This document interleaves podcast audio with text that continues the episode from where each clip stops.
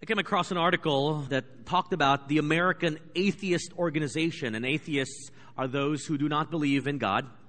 And the American Atheist Organization paid 20,000 US dollars for a billboard near the Lincoln Tunnel, which connected New Jersey and New York. And it would be a high trafficked area. The sign, surprisingly, had a silhouette of the Christmas nativity scene. But true to the organization that paid for this billboard, these were the words that were printed above and below the nativity scene. You know it's a myth. This season, celebrate reason. You see, for the atheist, the Christmas story is but a myth. Any reasonable, rational person, anyone who celebrates reason cannot really celebrate Christmas. And so they wanted to encourage atheists who saw this billboard to quit celebrating this myth of Christmas. And in many ways, the reason a lot of us don't get into the Christmas spirit is because we have lost the wonderment of Christmas. You know, we know the story so well. It's been told to us so often.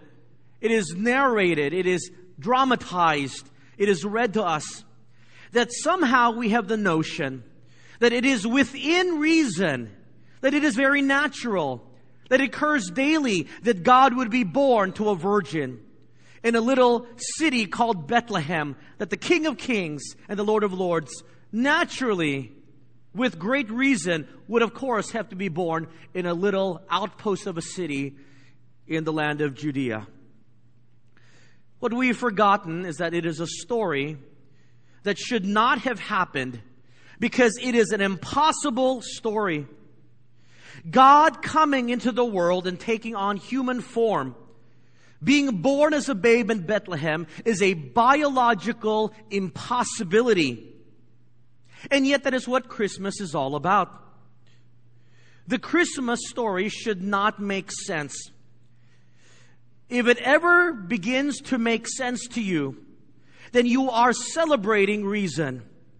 The Christmas story does not make sense. You are not celebrating reason, you are celebrating an impossibility made possible. And there is no rhyme and there is no reason in an impossibility made possible. And yet, in this, what we call the incarnation of God, when God takes on human form, that impossibility is made possible and it reveals something great about our Heavenly Father. It reveals the truth of who God is. What does it reveal? It reveals Him as the God who does the impossible. The great story of Christmas is a revelation of a characteristic of God that He is a God who does the impossible. And so this morning, as we continue our sermon series entitled More Than a Manger, we want to see that this story is simply more than about a manger and a star and shepherds and wise men and sheep. It is the revelation of the greatness of who God is, and specifically the revelation that He does the impossible. This morning, if you have your Bibles, I'd like you to turn with me to the Gospel of Luke. We have been in the Gospel of Luke in our study. Gospel of Luke, chapter 1, verses 26 to 38 is what we'll take a look at this morning. If you're new to the Bible, it is the third gospel in the New Testament Matthew, Mark, and then we get to Luke. Luke chapter 1, verse 26 to 38. And I often read the passage multiple times so that you have time to open your Bibles and look at the passage. And as I have admonished our congregation oftentimes, you don't need to look at me. I want you to look into the Word of God. Download a Bible app into your phone. Turn to Luke chapter 1, verse 26 to 38. Look at verse 26 and 27 with me. Now, in the sixth month, the angel Gabriel was sent by God to a city of Galilee named Nazareth, to a virgin betrothed to a man whose name was Joseph of the house of David. The virgin's name was Mary. Now, if you begin in verse 26, you ask yourself the question, the sixth month of what? If you are using principles of Bible study, hermeneutics, we call it, When there's something uncertain, we look at the context. And here we look at the preceding context. It is the sixth month of the pregnancy of Elizabeth, who we talked about two weeks ago. And so, in the sixth month of the pregnancy of Elizabeth, the angel Gabriel is sent by God on another mission to deliver a message to a young woman in the city of Nazareth. Now, what do we know about this woman? Look at verse 27. She is a virgin. She is engaged to a man named Joseph, who is from the tribe of Judah of the house of David, and her name is Mary. Now, look how Luke orders the description of this woman if that which is most important to him under the inspiration of the Holy Spirit is listed first, notice what is most important to Luke. It is the fact that she is a virgin. She is pure. She has not slept with any man. And even though she is engaged to Joseph, which we find out in verse 27, engagement or being almost married does not mean one has the license to lose their purity. What a great lesson for us. Now we know this story well. We know that Gabriel is going to announce that Mary is to give birth to Jesus Christ.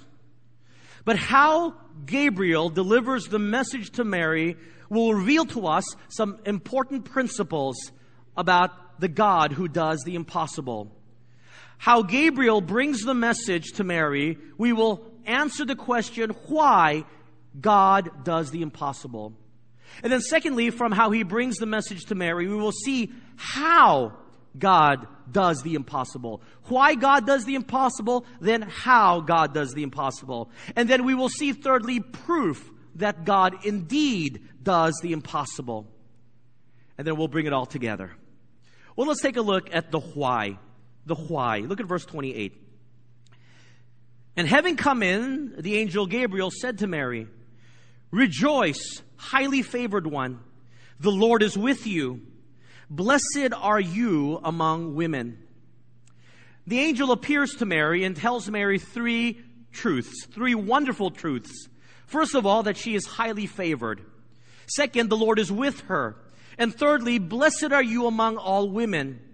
Now I want you to notice that the very message of Gabriel, the first thing he brings out is a statement of facts of how God thinks about Mary. God thinks that Mary is favored. He is with her. He is blessed. Now, does she deserve any of this compliment? Compliments? We're not told anywhere in the scripture that somehow she was more righteous than anyone else. Do you read that? In fact, it was said of Zachariah and Elizabeth a few verses before that they were righteous and God gave them a son. What about Mary? Nothing is said of Mary. We're not told anywhere here why she deserves such favor from God. I want you to look in your Bibles very carefully. Is there any verse that talks about the immaculate conception of Mary? It's not there. Mary is not the mother of Jesus Christ because she is immaculately conceived. It's just not in the scriptures. So, why is Mary a favored one? Why is Mary blessed among all women? Because God deemed it so. She receives undeserved favor. And you know what we call that? We call that grace. Mary is selected to be the mother of Jesus Christ only by the virtue of God's grace. You see, I want you to see that the basis for God doing the impossible is by His own volition. God doesn't have to do it. He wants to do it. And it's, it's a wonderful truth because we don't have to bargain and bribe God to do the impossible. God, if I give you all of my money, would you make this impossibility a possibility? God, I'm a, I'm a righteous person. You owe me this one. Or as many people have said on the hospital beds, Lord, I promise to give you my life if you will heal me. But it doesn't work this way. Why does God dispense his impossibilities made possible? He does it because of his grace, number one. His grace is the reason for God doing the impossible. Grace is the reason for God doing the impossible. It is the reason, and He chooses to do it because of His grace. You know, when Gabriel tells Mary that she's highly favored and all the compliments, it is what God says to us today, those who are believers in Jesus Christ. The truth is, we're just like Mary.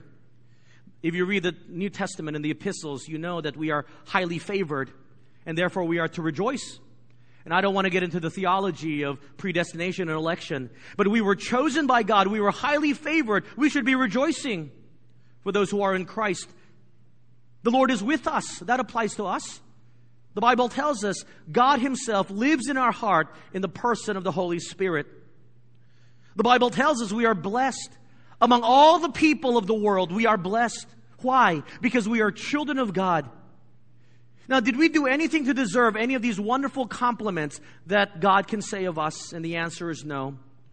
All of these truths can apply to us because of His grace and His election of us. You know, when we see illusionists like David Copperfield or Criss Angel or magicians do seemingly impossible tasks, why do they do it? What is the motivation? They do it to entertain a paying crowd. Right? You, you pay so you can watch them do feats of impossibilities, or so it seems. Why does God do the impossible? And the answer is because of His grace. Look at verse 29.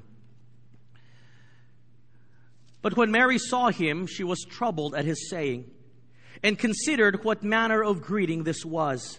Of course, one would naturally be scared when you were greeted by a supernatural being, something that has not happened in the intertestamental time for over 400 years. Something that Mary would have read only about, angels appearing way back when in the Old Testament. And here, a supernatural being, the angel Gabriel, appears to her. Now, look at Mary's reaction. She was troubled at his saying and considered what manner of greeting this was. It seemed like Mary wasn't very used to too many compliments. Who's Mary? She was a nobody. We'd never heard of her before. And when she heard these things, she became skeptical. You know, whenever we hear something nice or special about us, when we're not used to hearing it, we get suspicious.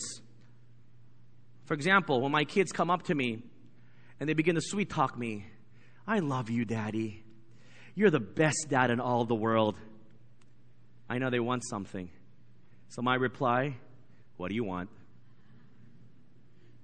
I question their intention. And I think this was a bit of Mary's reaction. She was troubled at his saying, considered what manner of greeting this was. And I want you to look at verse 30.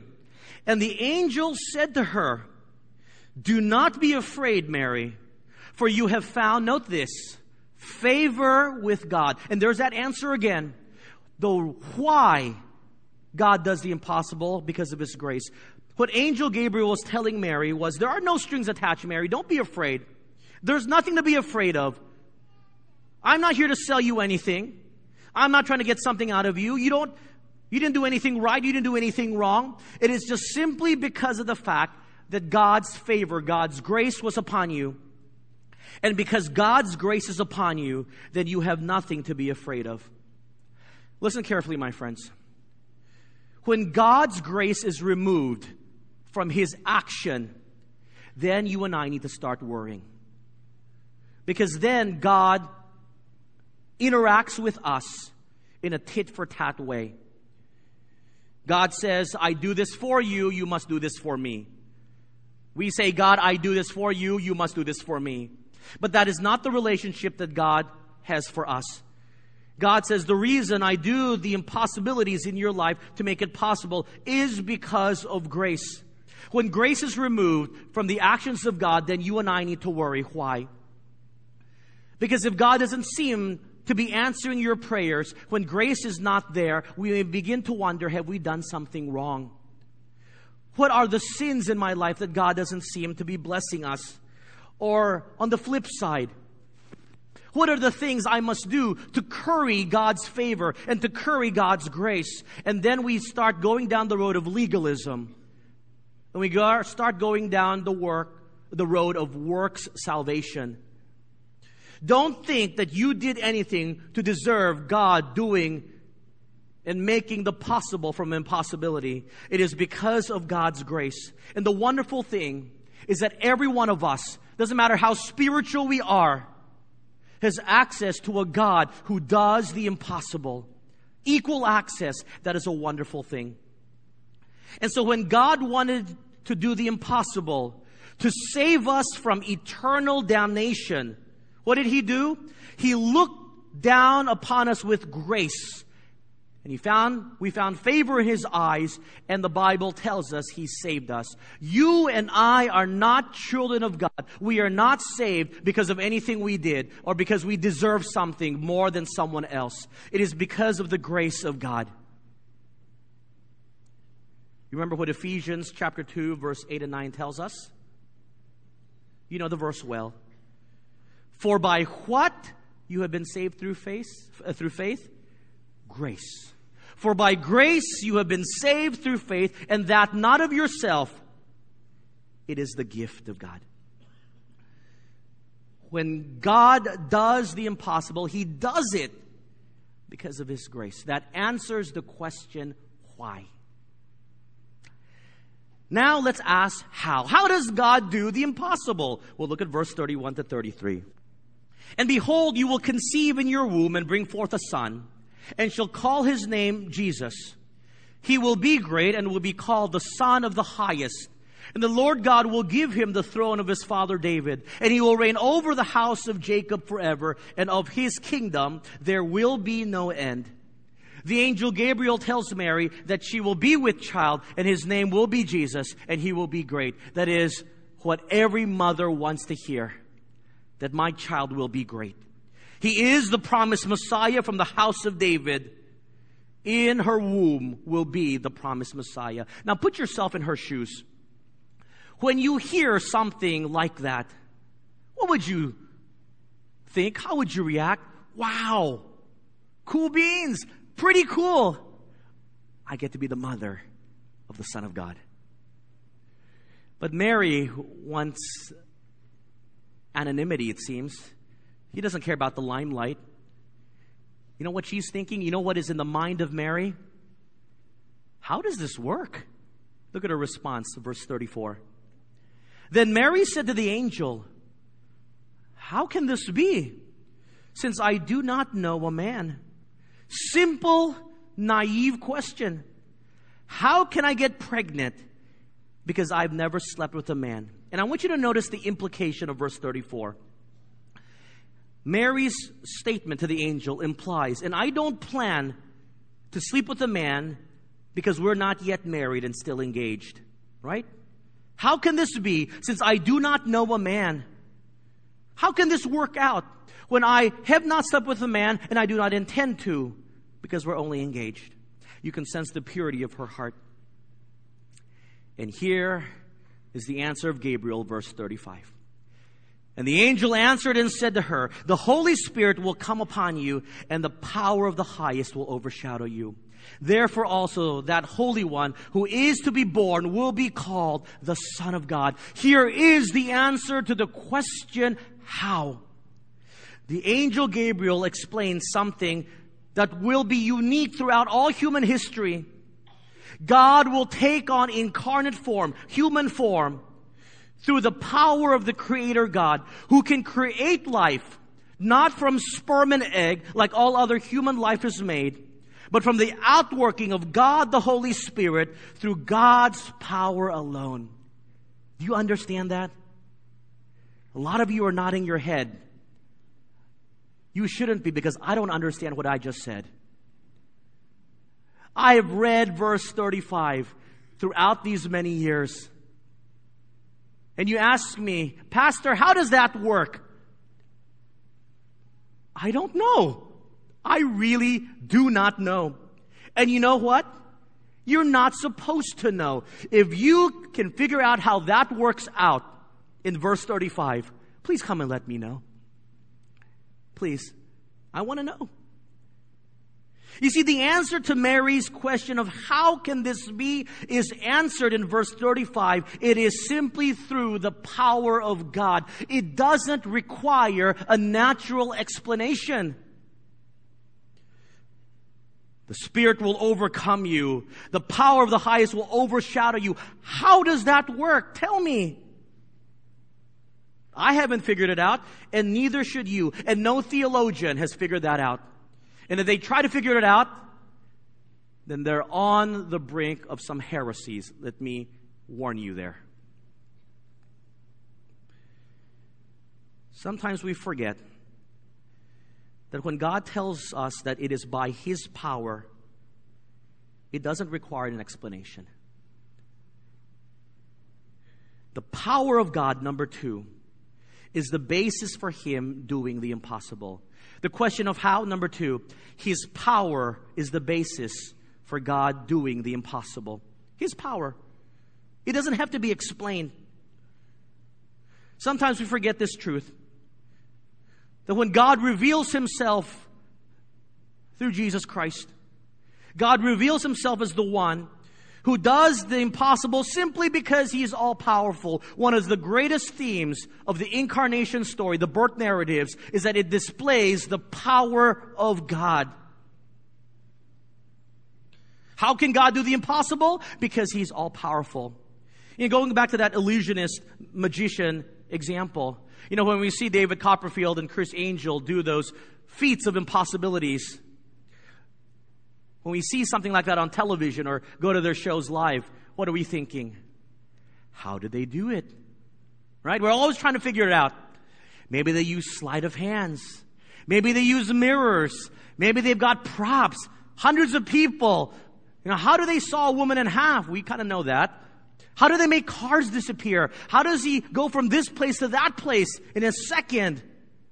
And we're trying to figure out how it's done. And sometimes that's how we approach when God does an impossible thing. Well, how did God do it? Did he use a sleight of hand? Is he using mirrors? No. Impossibilities are made possible because of the power of God. Because that's who he is. Now you say, Pastor, why are you beating this to death? I want this in your mind because of the great implication. You know what the implication is? The God you believe in will determine your faith, will determine your hope. If your God isn't very big, if he can't do impossible things, if somehow how he does impossible things must be explained rationally, then he's not a very big God. And he won't be able to do what he says he can do. No wonder so many of us have a very low view of God. No wonder many of our faith is paper thin.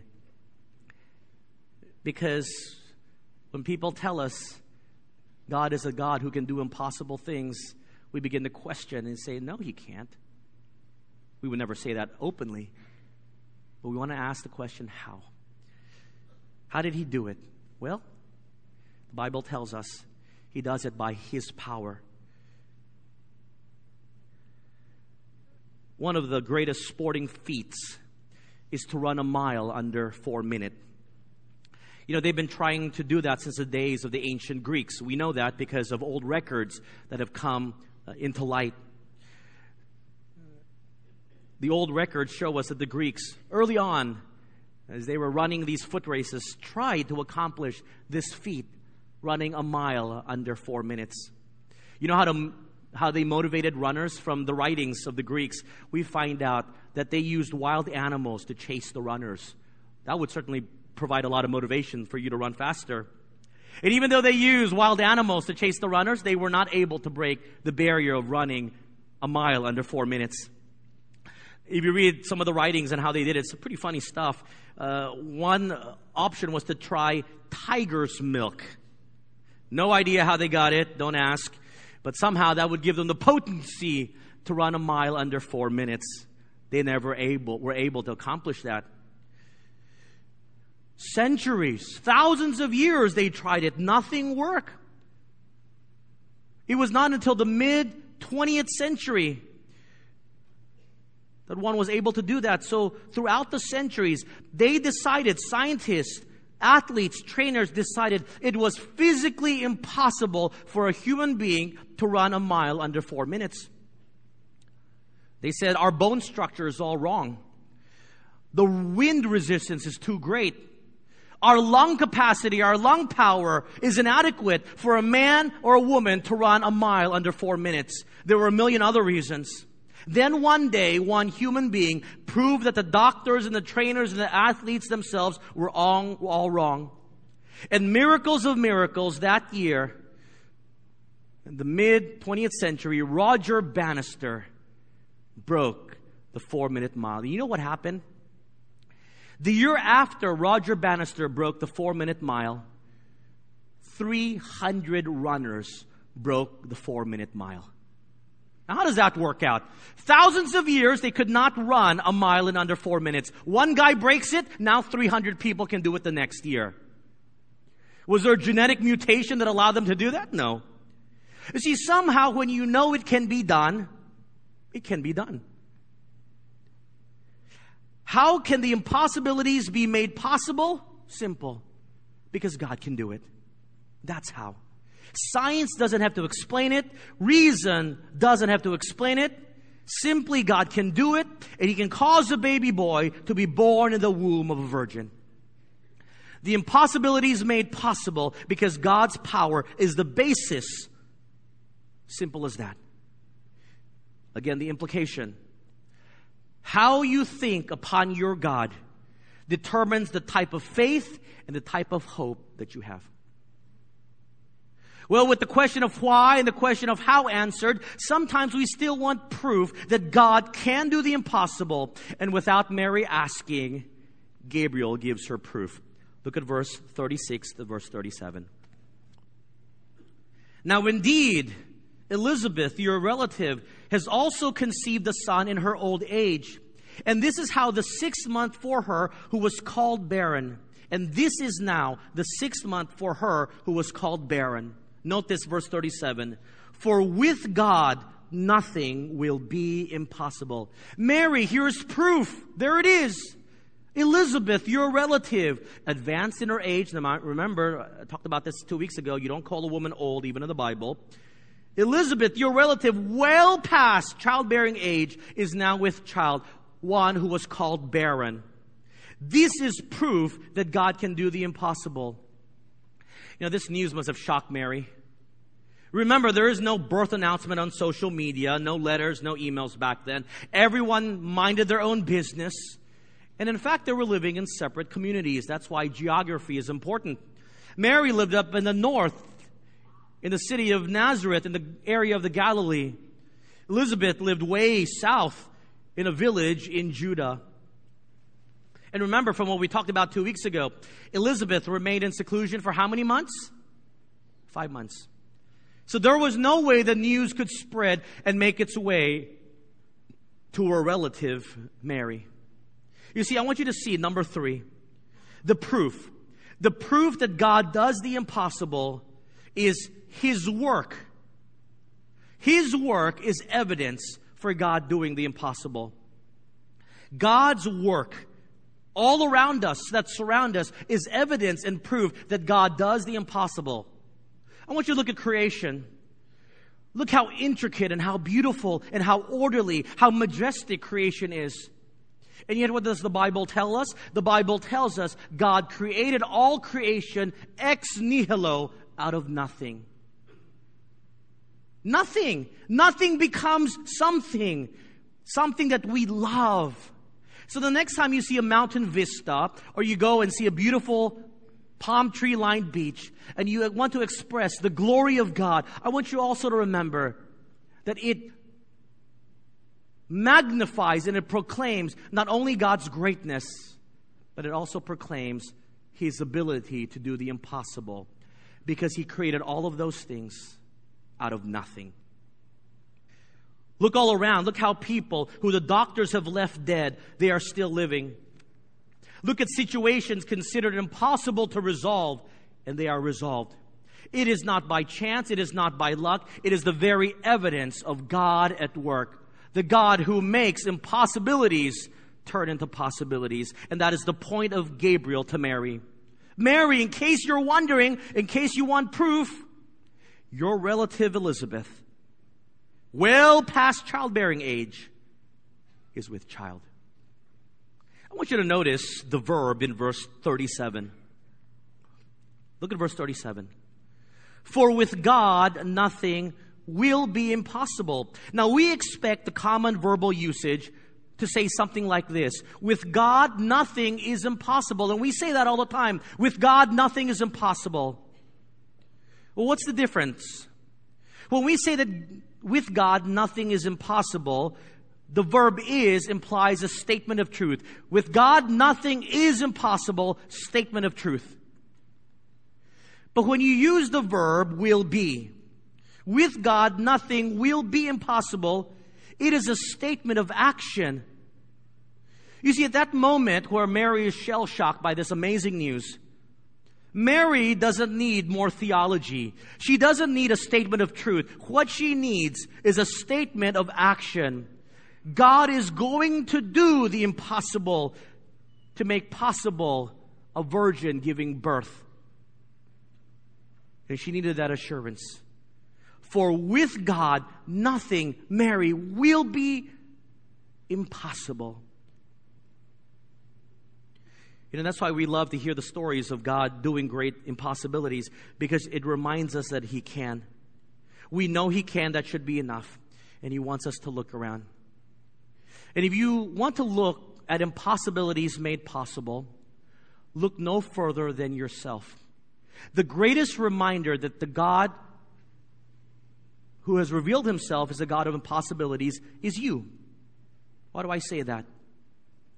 Look at how he took us, you and me, people who were destined to hell with no way to save themselves. My friends, there is no way that you and I could save ourselves.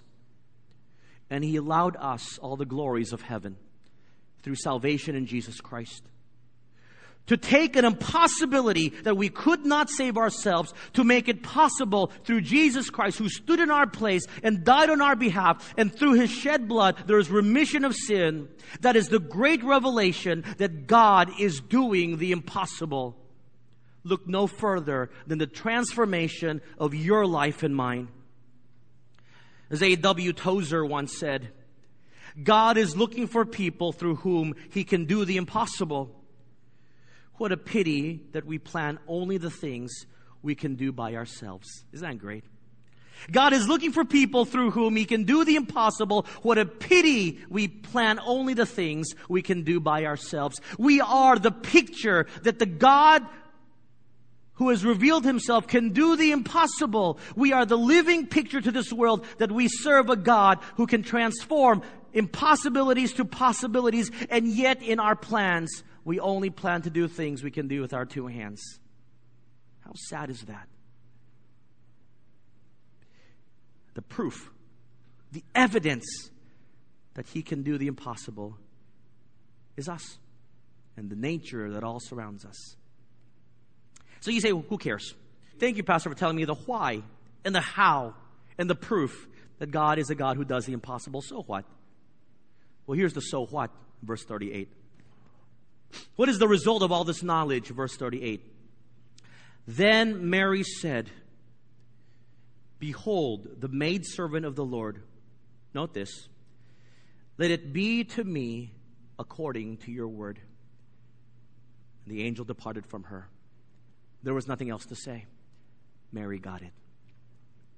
When Mary is reminded of why and how and given the proof of God's ability to do the impossible, she comes to the resolution in her heart to let it be to me according to your word. Essentially put, she's saying, Lord, I submit to your will. You see, the revelation of a God who does the impossible is not for him to keep showing you that he can do the impossible. You know, that's, that's how we are. God, show me something wonderful and magical and transformative. He shows it to us. Then show us another one and show us another one. We're always here for the show. It's not about the show. The revelation of the God who does the impossible is not for Him to keep showing you impossible things He does. It is to allow us to sit back and resolve to let His will be done. When you know the why and the how and the proof of a God who does the impossible, it results in a life that submits to His will. That is the one important lesson I want you to take away this morning. If nothing else, remember that when you know that there's a God who can do the impossible, take your hands off the steering wheel of your life and submit to His will. Mary said, Let it be to me according to your word. She saw that grace was the foundation of why God would do the impossible. She didn't understand it, but she acknowledged that the power of God would be how she could conceive as a virgin. And she would see the evidence that her relative, Elizabeth, would be proof that God can do it. And so she said, Okay, God, go for it. Do it. Do it, God. That's you. It's all you. And that should change our lives as well. Can God do the impossible and change hearts? Can He change your husband's heart? Can He change your wife's heart? Can He change your rebellious teenager's heart? Absolutely. An impossibility to you, but not impossible to God. So let Him work as if it's His will and relax. Can God meet your financial need as you are in the pit of your financial dire circumstance? Absolutely. So let Him work it out in accordance with His will. And don't stress about it too much. Can God do the impossible and heal someone who the doctors have said is impossible to get well from? Absolutely. So let His work be done according to His will and relax.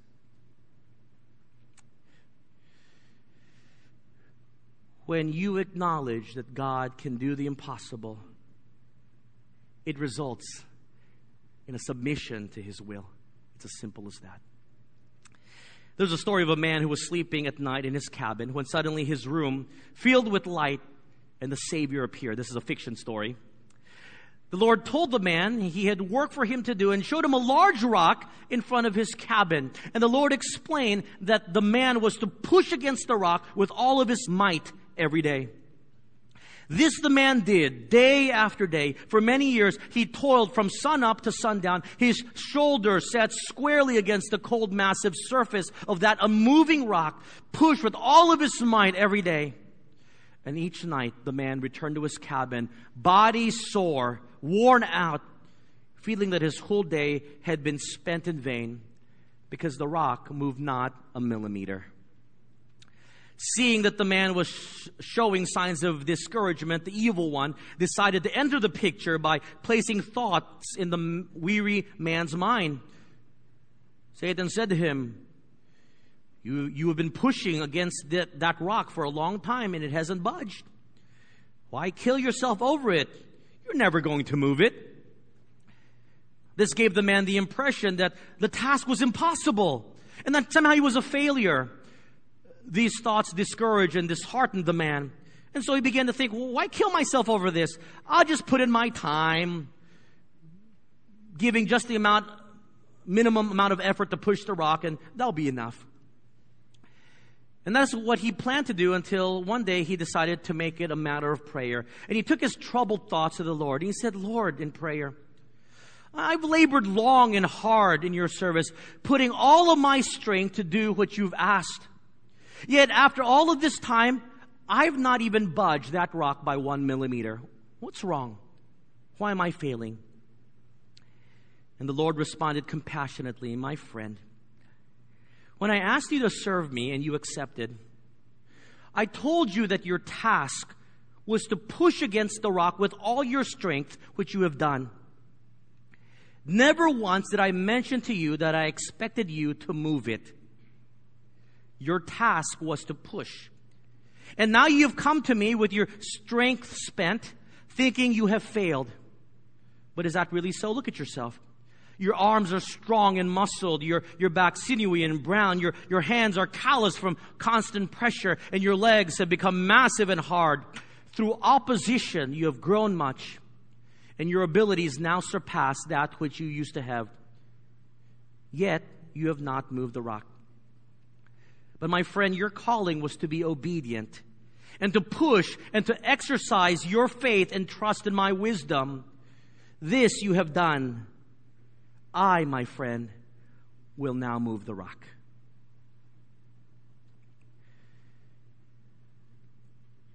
There are many obstacles in our life, which we call the rock of impossibilities.